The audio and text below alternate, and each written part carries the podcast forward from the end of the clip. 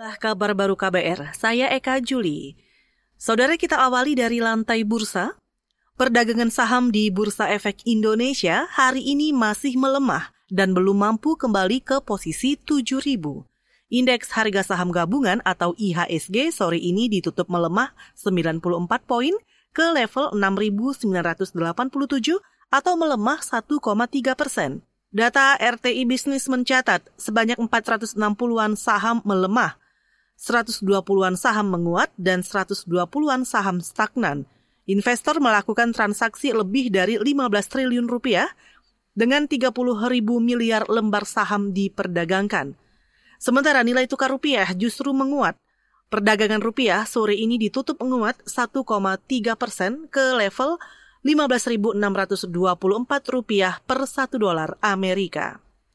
Beralih ke informasi hukum, Terdakwa pembunuhan Brigadir Yosua, yaitu Ferdi Sambo, tidak mengaku menembak korban ketika Ferdi ditanya Kapolri Listio Sigit Prabowo. Kesaksian itu disampaikan bekas Kepala Biro Pengamanan Internal Polri, Hendra Kurniawan. Hendra menjadi saksi dalam sidang lanjutan kasus pembunuhan berencana Brigadir Joshua di Pengadilan Negeri Jakarta Selatan.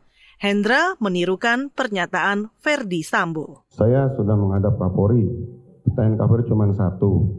Kamu nembak nggak, Bu? Maksud Sambo. Ya. Saya jawab, saya tidak nembak, Jenderal. Kalau saya nembak, pecah pasti. Kali kaliber saya senjatanya besar. Kaliber 45. Kemudian kalau, kalau dia nembak pasti pecah karena senjatanya apa? Sambo kaliber 45. 45 iya. Itu tadi saksi Hendra Kurniawan menirukan pernyataan Ferdi Sambo. Hendra juga menjadi terdakwa dalam kasus merintangi penyidikan kasus pembunuhan Brigadir Joshua. Sebelumnya, Ferdi Sambo dan Putri Chandrawati didakwa melakukan pembunuhan berencana Brigadir Joshua. Ferdi dan Putri menjadi terdakwa bersama tiga orang lain, yaitu Barada Richard Eliezer, Bribka Riki Rizal, dan seorang sopir Kuat Ma'ruf. Kita ke Sumatera Barat. Erupsi Gunung Kerinci diperkirakan tidak akan memberi ancaman ke permukiman masyarakat. Kepala Bidang Kedaruratan dan Logistik BPBD Sumatera Barat, Rumainur, mengatakan erupsi yang mengarah ke provinsi itu jauh dan hanya terdampak pada ladang masyarakat saja.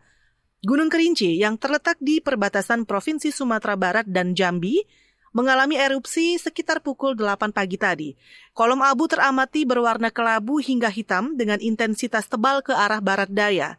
Erupsi terekam dengan amplitudo maksimum 3 mm dan berdurasi 60 detik.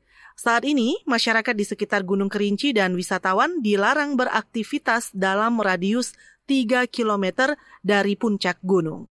Saudara demikian kabar baru, saya Eka Juli.